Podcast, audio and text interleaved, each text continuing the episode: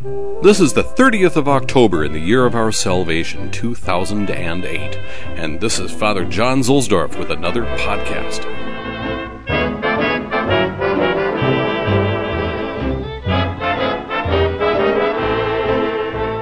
Today we will hear from St. Augustine of Hippo, a frequent guest of ours here in these podcasts. He died in 430 AD and uh, he delivered wonderful sermons in a series on the Psalms. So we will listen today to two paragraphs from his exposition of Psalm 103. We'll drill into that section about starting with wild asses and then going on to birds and rocks and heretics and burning braziers or chimneys. And, of course, that means we have to look at the allegorical method of interpreting Scripture. We are also going to hear a beautiful recording of chant by a new group of Benedictine sisters, the Benedictines of Mary, Queen of Apostles, whom I met recently in Kansas City. On the air, if you have a little time to spare, you'll enjoy each minute, I declare, while we're on the air You can sing. All your cares won't mean a single thing. You'll be just as happy as a king. All the while you sing. Though you are near or far, makes no difference to me. Just begin, tune right in. We're like a big family on the air. Greetings, everybody, everywhere. Just one hour of happiness we'll share while we're on the air.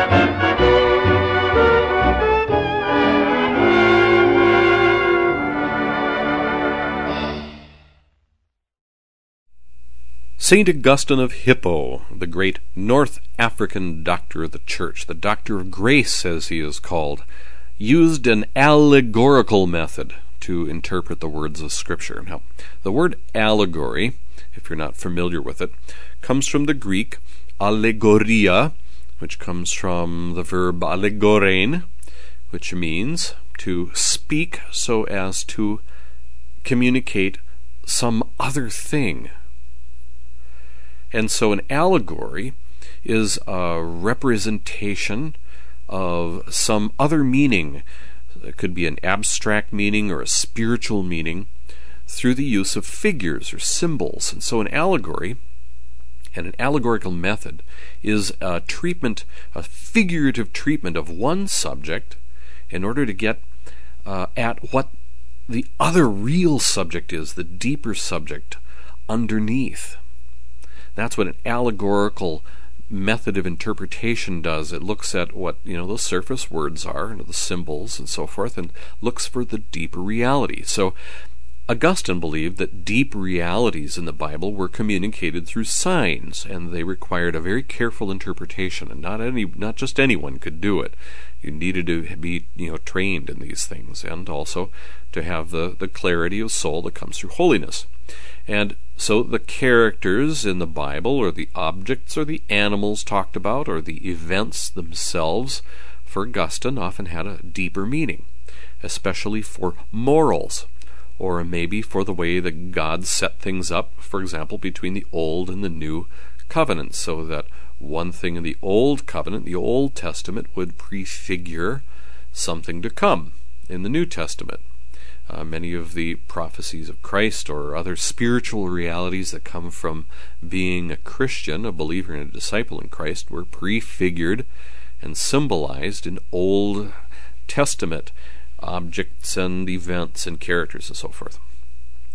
Now, this allegorical method of interpretation would have been familiar to Augustine uh, from his acquaintance with the literature that was common to the study of his day. For example, this allegorical method was already being used to look at well, things, for example, like the writings of Homer, the Iliad and the Odyssey, and so forth.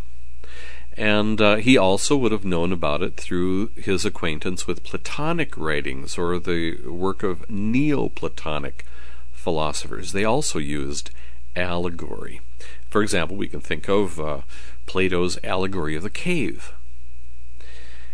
And earlier Christian writing, writers, uh, Christian and Jewish writers, had used this method of interpretation.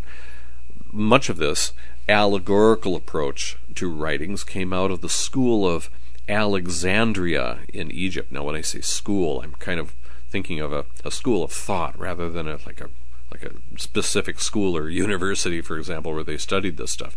They, it, they were working. These early Christian writers were working in an environment that that blended together Hellenic culture and philosophy together with the Jewish um, beliefs um, before Christianity, and of course Christianity in the centuries after that. And so there are figures like Philo, who was a first century Jewish commenter who used an allegorical approach to interpret the Hebrew scriptures, especially in light of Platonic philosophy. And among the Christians, we have the very famous third century writers like uh, Clement of Alexandria and uh, Origen. He's probably the most famous and the most important. But among the pagans, too, they're doing this. Of course, the philosophers, especially the Neoplatonists, were involved in this. And remember, you have to remember all the time, all the time in thinking about the ancient world and writers like Augustine, the great fathers of the church. There are very close ties between early Christian theology and the Neoplatonists, the Neoplatonic philosophy. And uh, among the pagans, one of the most important figures for this is Plotinus, who is also from Alexandria. He's one of the most important of these Neoplatonic writers. And uh, now there was another uh, contrasting approach to Scripture in the ancient world. Uh, this wasn't a monolithic uh, period. There are different people who had different uh, ways of interpreting Scripture. Uh, in contrast to the strongly Neoplatonizing Alexandrians, we could juxtapose some of the writers whom we associate with the, the See of Antioch, or the School of Antioch. Once again, it's not a school, it's kind of an approach. And they more closely emphasized a literal meaning of Scripture, without, of course, rejecting an allegorical method of interpretation. But what they were really kind of contrasted with, what they rejected, was the strongly Neoplatonizing tendencies of the Alexandrians. And uh, well, we should uh, move away from this. So this is like a like a sea without a bottom if we were to get into this. Now, so that said, we can move on to what Augustine is going to do in Psalm 103, or do with Psalm 103 in his interpretation of it. Now, first of all, of course, you might be asking, why am I today, of all days, looking at Augustine's exposition of Psalm 103. Well, it's absolutely for no other reason than it just simply amused me. I happened to look at it today because um, I need to have the chimney swept here at the Sabine farm. And I was thinking about what is the Latin word for chimney, and it's caminus. Caminus. And so I did a word search and found that Augustine used the word um, several times in his exposition of Psalm 103. So I turned to that, looked it up, and found uh, discovered that he has three sermons on Psalm 103. And the one I kind of was looking at uh, is the third of those three. It was a sermon, uh, as most of the uh, these these expositions of the Psalms are are really sermons, and uh, this was one that was preached in Carthage uh, probably around 411. Uh, the dating isn't really certain, and it may have been preached in the presence of Bishop Aurelius of Carthage. Uh, the first sermon of these sermons on 103 was preached in his presence. Uh, Augustine mentions him, so it was probably uh, set up there in the in one of the churches of Carthage, and Augustine was the guest preacher, and everyone was there listening to him expose the Psalms. And this was a, a program that Augustine had. He wanted to work his way through all the Psalms, and he did it over a long period of time. And sometimes it, it took him a while to get through these very long and complicated Psalms. But uh, anyway, I was looking up the word chimney, and I found that Augustine used it in this sermon, the exposition of Psalm 103. And he then I saw that he talked about birds in it. Well, I happened to watch birds uh, when I'm here at the Sabine farm at the feeder out the window. I'm sure you've seen the pictures on the blog. And he also talks about heretics. And I had just read and posted on the blog uh, yesterday about a truly heretical priest in the Diocese of Brisbane in Australia uh, who denies that Jesus is God, which makes him a pretty serious heretic. And so I am having heretics on on the brain at the moment. I thought this was just about the right thing for a resumption of podcasting after a long break. So we have something serious and also something light and airy. So uh, we could get into a few of the words here uh, that you're going to hear. I'm going to do this in translation for you. Um, one of the, the things you should pay attention to is how what Augustine, what the translator does with Augustine's Latin word caminus. Remember now, caminus is the word for chimney, but it's really the word for a furnace, like the the kind of furnace that would be in a forge or the furnace to heat a house, and so it would have a chimney on it or some kind of duct both for air and for smoke. Now, in the translation we'll use, uh, you'll hear the word brazier being used, and that's uh, that stands for Augustine's caminus. But um, this caminus is really something that has a, chimney on it and a, and a duct. Now, the this, the bishop uh, Augustine, of course, is going to be speaking uh, in this thing about the separation, a, a separation that takes place to the right and to the left and he does this in the context of the word caminus in Latin. Now, another word for a chimney in Latin, I, I try to be thorough and increase my own vocabulary. Uh, another word for chimney, though it isn't actually used in this sermon we're going to hear, is furca, which is like the word for a fork. It's something which divides, like a fork in the road, a furca, or a fork you eat with. So a furca can also be part of a furnace apparatus uh, in a couple of different ways. It can be, for example, an upright stake with a fork on it to hang meat on to cook. Uh, or it can be like a duct to create a draft in the furnace. At least that's kind of how I'm taking it.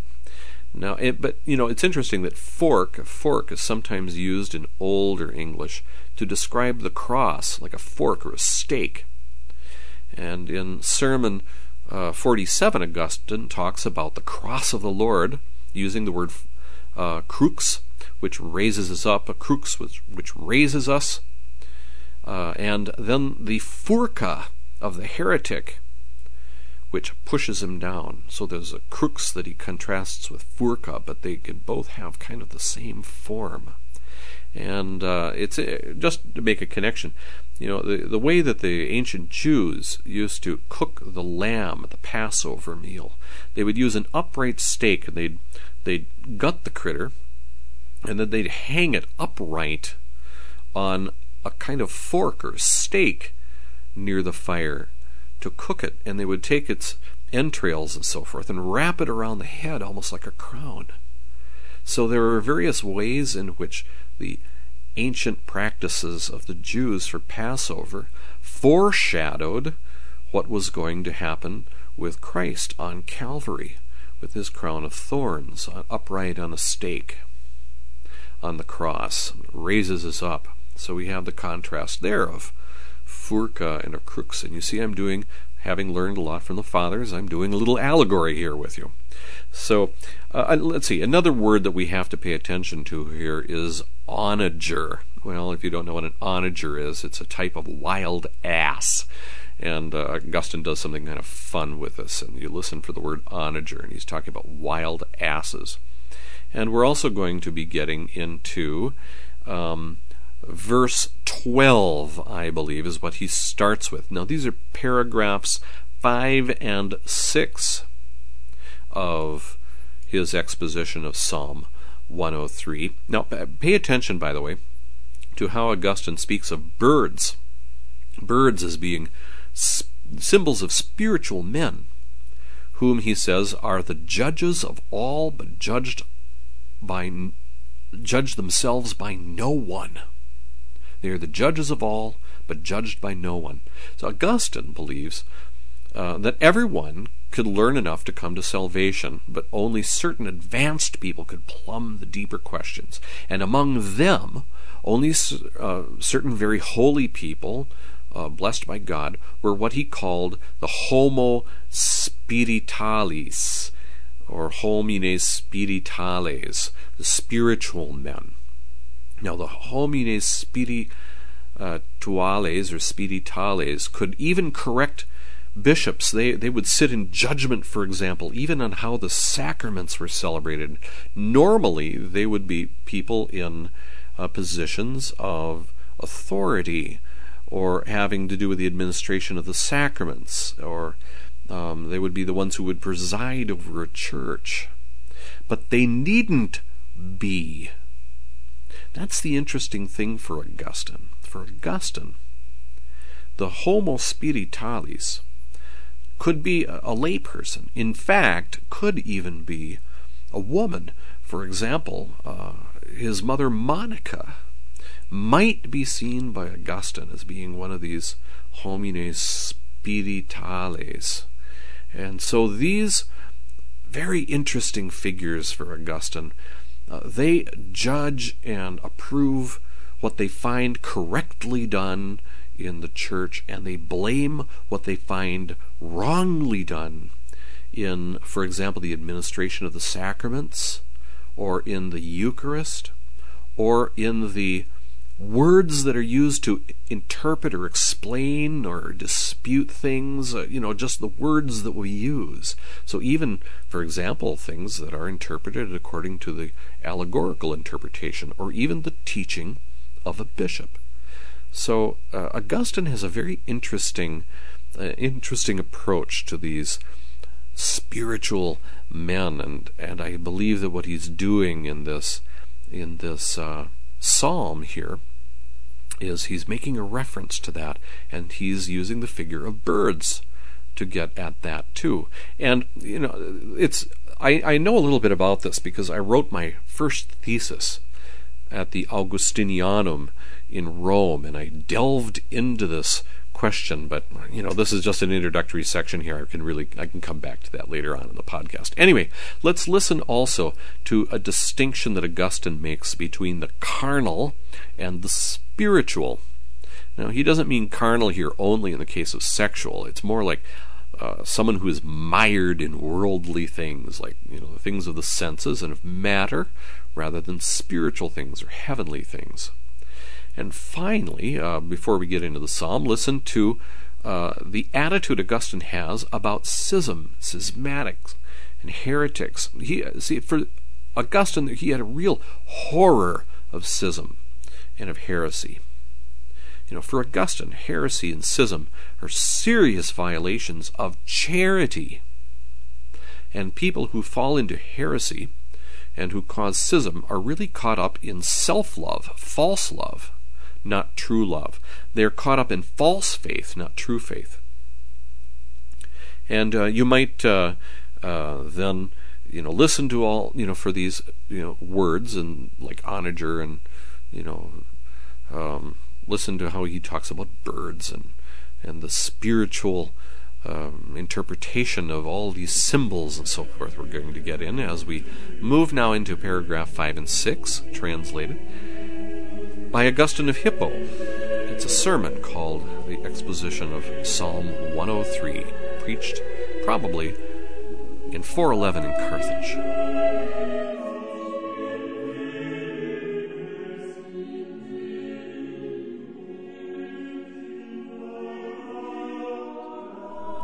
The text of the psalm proceeds thus On them birds of the sky will dwell. On what? On the onagers or on the mountains? Probably the latter, because the sense follows on better that way. Streams shall follow midway between the mountains, all the woodland beasts will drink there, and the onagers will quench their thirst.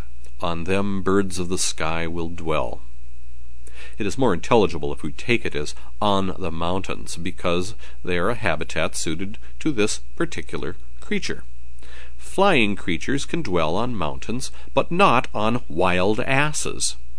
We would only understand it in the latter sense if we had no alternative. Well, then, creatures that fly beneath heaven will dwell on the mountains. We certainly do observe birds flying there and dwelling there, but many other birds live in fields, many in valleys, others in woods, others in gardens. Not all birds are mountain dwellers, though some species will live nowhere but on mountains. Now, birds represent spiritual souls. Winged creatures symbolize the hearts of spiritual persons which enjoy the freedom of the air. These birds exult in calm skies, yet their food is on the mountains, and that is where they make their home. You know what mountains are. That has been explained already. The prophets are mountains. The apostles are mountains. All preachers of truth are mountains. Whoever aspires to a spiritual life should live among them and beware of getting lost by following his own heart. Let him live there and grow strong by flying. We can be sure, then, that birds represent something spiritual. It was no idle promise that your youth will be renewed like an eagle's. Psalm 102, 103, verse 5. Nor is it without significance that we are told concerning Abraham, he did not divide the birds. Genesis 15:10. You remember that very mysterious sacrifice? Abraham took three animals a three year old ram, a three year old heifer, and a three year old she goat. He also took a turtle dove and a pigeon. The ram was cut in half and its two halves arranged opposite each other. The she goat was halved and the pieces placed opposite each other. The heifer was cut in half and its carcass arranged similarly. Scripture then states, He did not divide the birds. What is more, it tells us that the ram, the heifer, and the she goat were all three years old but says nothing of the age of the birds. Now, why is that? I'm asking you. Could it be because the birds represent spiritual persons? Their temporal age is not mentioned because they meditate on eternal realities, and by their desire and understanding they transcend all the things of time. Then, as to the undivided state of the birds, these are a symbol of spiritual men, who are judges of all, but judged themselves by no one. They alone, therefore, do not splinter into heresies and schisms. The ram is a figure of prelates who lead the flock. The heifer stands for the Jewish people because they wore the yoke of the law and labored under it. The she goat represents the church gathered from the Gentiles, because it used to leap about unrestrainedly and feed on wild olives. These three animals are named because it was in the third age that grace was revealed. The first age was that which preceded the law, the second opened when the law was promulgated, the third, in which we live, is the time when the kingdom of heaven is preached. Can we truly say that the ram, taken in the figurative sense, is not divided? Were not schisms and heresies initiated by bishops? Yes, but if the peoples themselves had not been divided, if neither heifer nor she goat had been divided, we might say the leaders would perhaps have been ashamed of their divisions and would have returned to union with the rest. When leaders are disunited, the peoples are disunited too. And then the blind lead the blind, and they fall into the pit together. All these are placed in opposition to each other. But he did not divide the birds. Spiritual persons are not so divided. They harbor no thoughts of schism, but live tranquilly. They encourage peace in others in so far as they can, and when it fails in other people, they preserve it in themselves. If a son of peace is there, the gospel tells us, your peace will rest upon him, but if not, it will revert to you. Luke 10:6. If that other person is no son of peace, he has been wanting division. And in that case, your peace will come back to you. This is what is suggested by the fact that Abraham did not divide the birds. Sooner or later, the brazier will appear. The story relates that Abraham remained sitting there until nightfall, and then he was overcome by a mighty terror of Judgment Day. That nightfall signifies the end of the world, and the brazier, the future day of judgment. The parts of the animals were separated already, but the brazier came to reinforce the separation. For if it passed down the middle, it must have made a sharp distinction between those to the right of it and those to the left. There are people of carnal disposition still within the embrace of the church. They live in their own fashion, and we should be apprehensive lest they be seduced by heresies, because being carnal, they are prone to division. He did not divide the birds, but the carnal are divided. Not as spiritual persons could I speak to you, but only as carnal, Paul complains. How do we prove that carnally minded persons are divided? By Paul's reproof.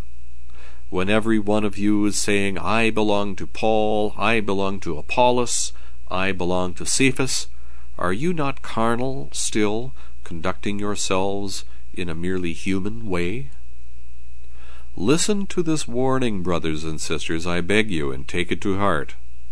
Tear yourselves away from the carnal position, and take your place with the turtle dove and the pigeon, for he did not divide the birds.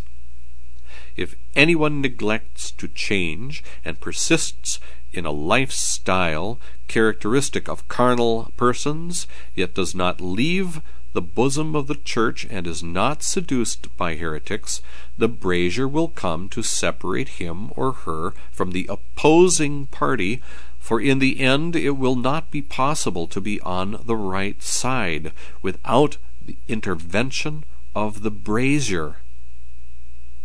Anyone who dreads being burnt by it should join the turtle dove and the pigeon now. Let those who can't accept this accept it.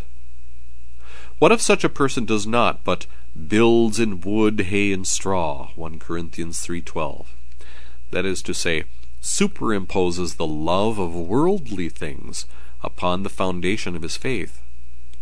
Even so, provided that Christ is there as the foundation and holds first place in such a person's heart, worldly loves can be borne and tolerated, for the brazier will come and burn up the wood and the hay and the straw, but he himself will be saved, though it be through fire.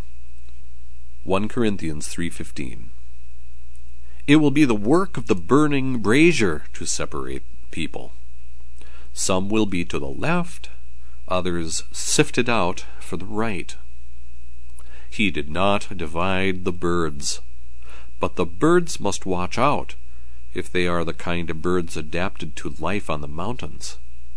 They must not be led astray into any self exaltation, like the people of whom it is said, Their boastful talk is directed to the sky. Psalm 72, 73, verse 9.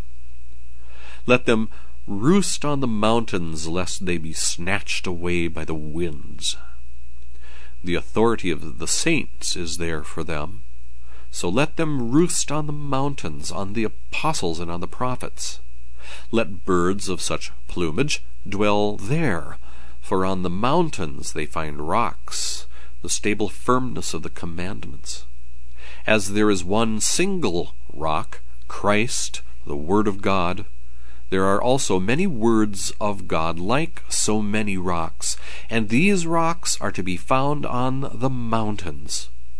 Watch the birds that dwell there, for on the mountains birds of the sky will dwell.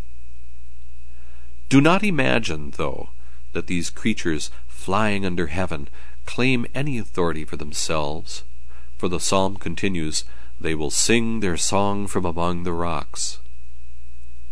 Suppose I were to say to you today, you have to believe this because Cicero said it, Plato said it, Pythagoras said it.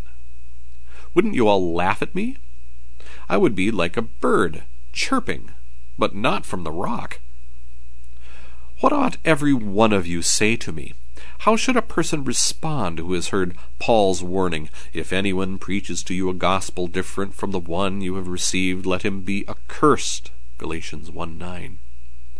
You should reply, Why talk to me about Plato or Cicero or Virgil? You have the mountains and the rocks right in front of you. Speak from a place amid the rocks.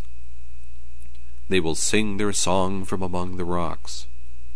Only those who listen to the rock deserve to be heard. Let them be heard, because even in these many rocks, the voice of one rock is speaking, and the rock is Christ. 1 Corinthians 10:4. Yes, let us hear them eagerly, those who utter their cries from the heart of the rocks. Nothing is sweeter than this kind of bird song. They chirp, spiritual persons discuss, the rocks ring with it, and the teaching of Scriptures answers. Listen to the winged creatures, giving voice from amid the rocks, for they dwell on the mountains.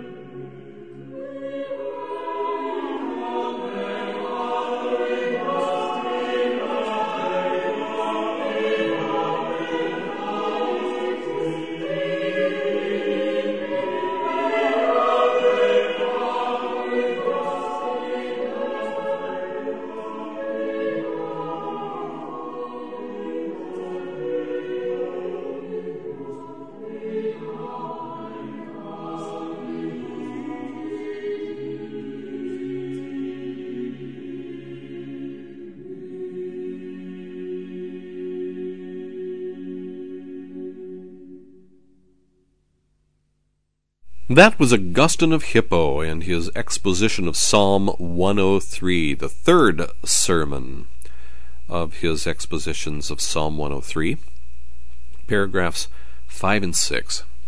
Now, notice how Augustine used Scripture to interpret Scripture.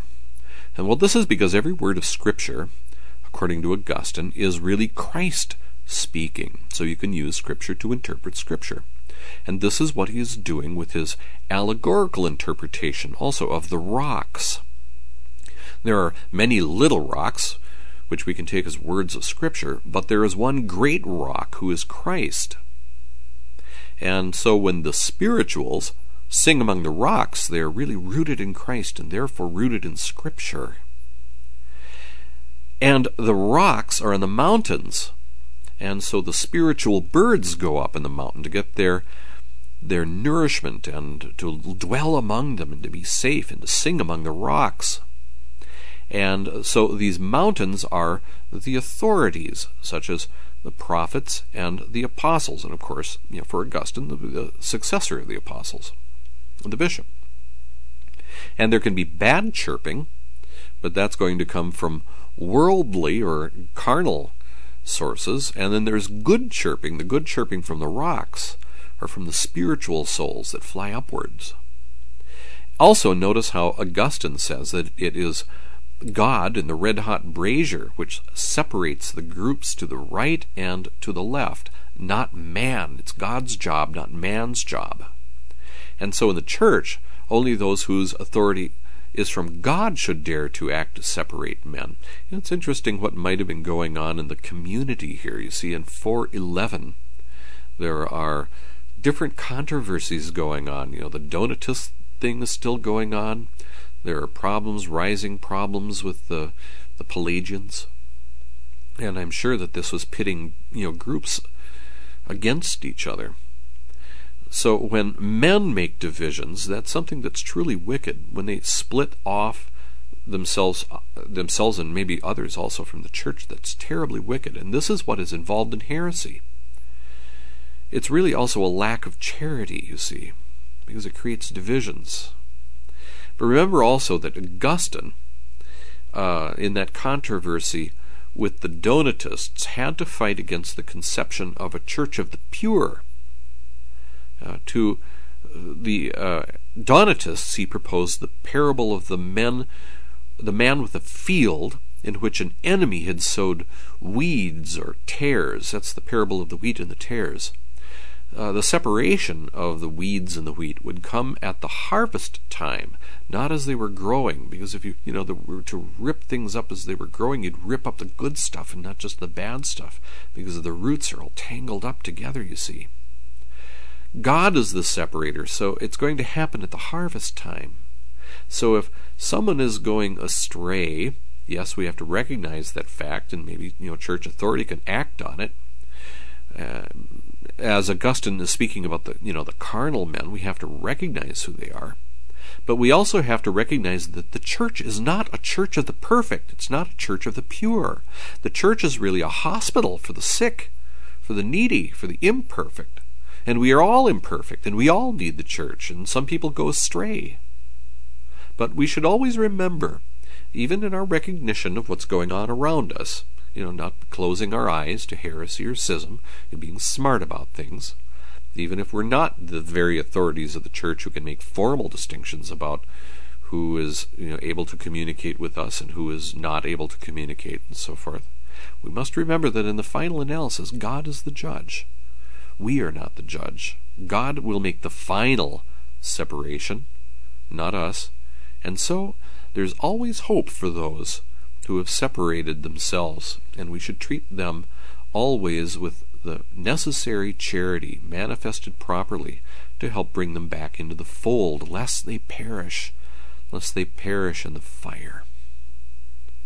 Now, a little while ago, I mentioned that thesis. Well, when I uh, one of the things that I wrote about in the thesis was about this issue of the Homo Spiritualis. Well, this is how that came about. Back in 1990, I was working in the Vatican in the Palazzo Sant'Uffizio, where the Congregation for the Doctrine of the Faith is. That's also where the Pontifical Commission Ecclesia Dei is. And in the hallways there around the place, I used to be able to run into Cardinal Ratzinger very frequently. And when I did, uh, I had absolutely you know no fear of the fellow because of his you know kind and uh, very gentle uh, approach, especially his interest in getting questions. So I used to ask him questions all the time or give him my observations. And uh, one day, uh, very soon after the congregation came out with a document about the ecclesial vocation of the theologian, I ran into His Eminence Cardinal Ratzinger, now Benedict XVI, in the hallway. And I said to him, Well, I read your, your document on the, the role of the, of the theologian. And he, you know, very kindly, a little twinkle in his eye, said, Well, what did you think of it? And I said, Well, Your Eminence, I didn't like it very much. Well, that surprised him, and uh, he asked, Why? You know, imagine such a thing. Prefect of the Congregation for Doctrine of the Faith asking, you know, a guy like me at that time, well, why? I mean, it just blows your mind, the humility of the man. Anyway, I said, Well, Your Eminence, I read it, and you're talking about the theologian all the time, but you don't really describe who a theologian is. And he thought about that for a while, and then he said, Well, Why don't you tell us? Well, that drew for me sort of a shocked uh, laugh, I guess, and I asked I asked him uh, how he suggested I do that, and he said, "Well, you're studying across the street at the Augustinianum. Why don't you go and ask one of the fathers of the church who a theologian is? Why not ask Saint Augustine who a theologian is?" And that was my thesis topic. So uh, I wrote a thesis called "The Theologian."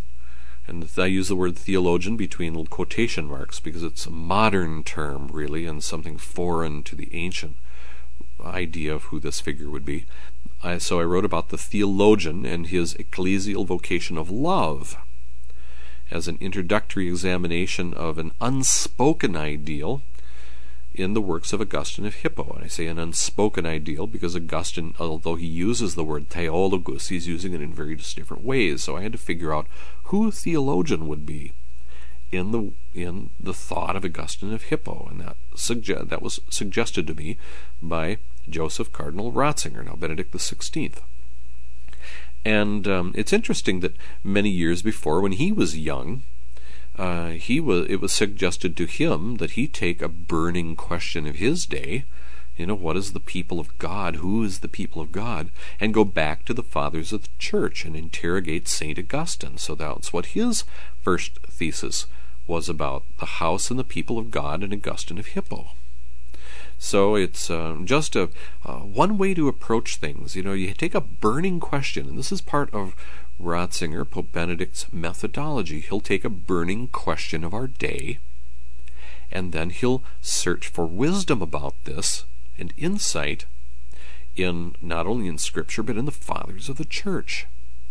And the fathers of the Church also who use an allegorical interpretation, not just a historical, literal interpretation of things. If you look at his book, Jesus of Nazareth, he talks about the utility not just of the uh, modern tools of scholarship and the historical critical method, which can have problems if it's not balanced out by something else. Well, what could that be balanced out by? Well, partly it could be balanced out by a spiritual reading of things, an allegorical interpretation of things. For example, going back to the fathers and learning how to read Scripture with the fathers again in order to gain a kind of a balance, a fuller understanding of what God is saying to us in the words of sacred writ.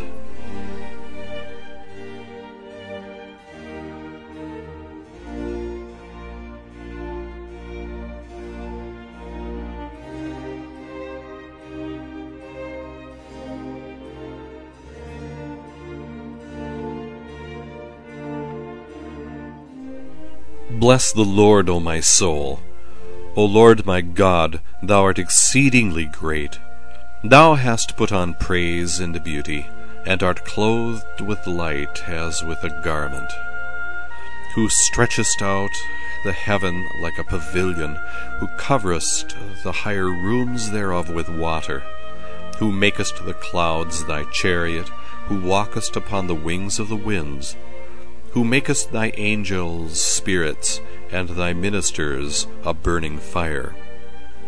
Who hast founded the earth upon its own bases, it shall not be moved for ever and ever. The deep like a garment is its clothing, above the mountains shall the waters stand. At thy rebuke they shall flee, at the voice of thy thunder they shall fear. The mountains ascend, and the plains descend into the place which thou hast founded for them. Thou hast set a bond which they shall not pass over, neither shall they return to cover the earth. Thou sendest forth springs in the vales, between the midst of the hills the waters shall pass. All the beasts of the field shall drink, the wild asses shall expect in their thirst. Over them the birds of the air shall dwell, from the midst of the rocks they shall give forth their voices. Thou waterest the hills from thy upper rooms. The earth shall be filled with the fruits of thy works, bringing forth grass for cattle, and herb for the service of men, that thou mayst bring bread out of the earth, and that wine may cheer the heart of man. that he may make the face cheerful with oil, and that bread may strengthen man's heart. The trees of the field shall be filled, and the cedars of Libanus which he hath planted. There the sparrows shall make their nests. The highest of them is the house of the heron. The high hills are a refuge for the harts, the rock for the urchins. He hath made the moon for seasons, the sun knoweth his going down. Thou hast appointed darkness, and it is night. In it shall all the beasts of the woods go about. The young lions roaring after their prey, and seeking their meat from God. The sun ariseth, and they are gathered together, and they shall lie down in their dens. Man shall go forth to his work, and to his labor until the evening. How great are thy works, O Lord! Thou hast made all things in wisdom. The earth is filled with thy riches. So is this great sea, which stretcheth wide its arms. There are creeping things without number, creatures little and great. There the ships shall go, this sea dragon which thou hast formed to play therein. All expect of thee that thou give them food in season. What thou givest to them, they shall gather up. When thou openest thy hand, they shall all be filled with good. But if thou turnest away thy face, they shall be troubled.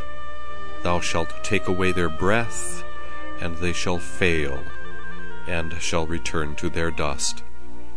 Thou shalt send forth thy Spirit, and they shall be created, and thou shalt renew the face of the earth. May the glory of the Lord endure for ever. The Lord shall rejoice in his works. He looketh upon the earth, and maketh it tremble. He toucheth the mountains, and they smoke.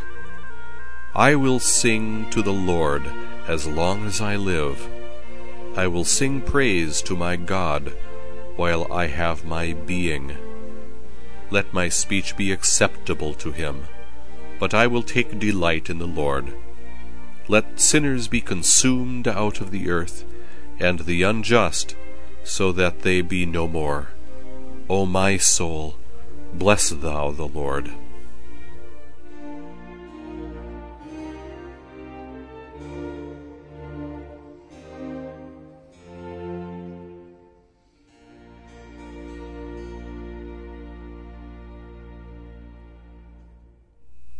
When I was in Kansas City recently for the consecration of Old St. Patrick's by Bishop Robert Finn, a very fine bishop indeed, using the older traditional pontifical, a very impressive ceremony. My heavens, why did we ever change it?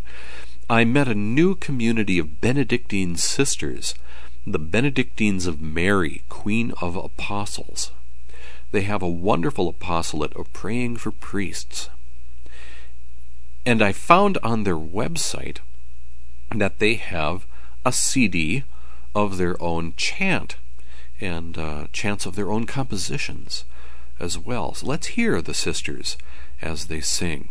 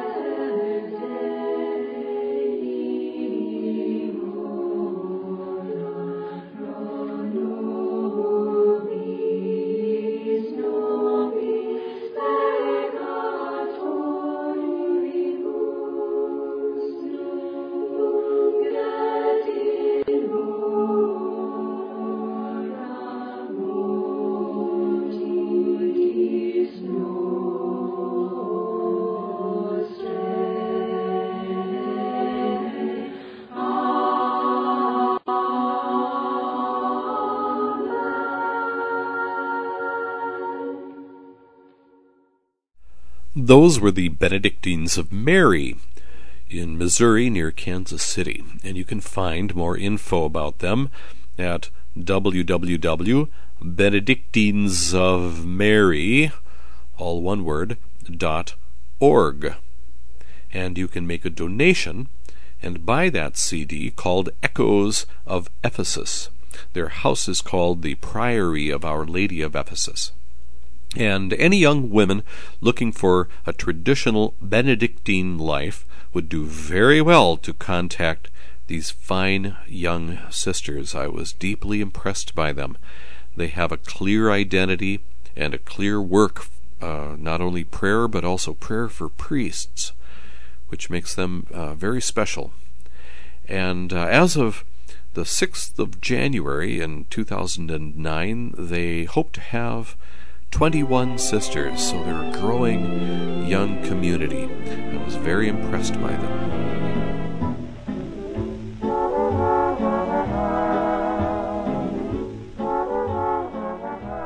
With that, I'm going to wrap up this podcast. The first podcast in quite a while, as a matter of fact. I haven't made one for a very long time. And uh, so there's several reasons for that. First of all, I was traveling, and when you're doing that, you just, you know, can't, it's just too hard for me to make it when I travel. And uh, frankly, I was a little tired, uh, a little burned out, I think. And uh, I also then, uh, for a while, I've had some problems with my teeth. I broke off a big chunk of my front tooth, which made speaking made speaking very hard, at least speaking clearly. And so I am right now in the purgatory of dental work as a result. And that's uh, you know anything that's enough to drain anybody's spirit and their wallet. There's nothing fun about dental work, and I think it might all be Adam's fault. I'm, that's at least that's what I'm guessing. It's Adam's fault. We'll blame it on him for now. Although, really, if I'm being just, I should probably blame it on myself as well. Um, isn't uh, don't we read in one of the maledictory psalms, um, Deus excute dentes eorum ex ore eorum molares leonum confringe domine, right? Uh, God, oh, break in the their teeth. He's talking about the wicked and uh, the the ones who uh, have gone astray, the wicked. break in the teeth of the wicked and uh, from their mouths and uh, break the the molars of the lions. I think that's something like Psalm 58, maybe 57, 57, I think break the teeth. Yeah, well, anyway, that's what happened to me. So I suppose uh, these things come into the life of all the wicked, and I am among them just as you are, just as everyone is. Uh, thank God for Christ and His church, the hospital, maybe the dental chair, the dental chair for all of us who have such great need. He drills into us every once in a while, and then He caps us, and He cleans us, and He picks on us when it's necessary, and um, does uh, various things that are uncomfortable to us at the moment, but in the long run are for our good.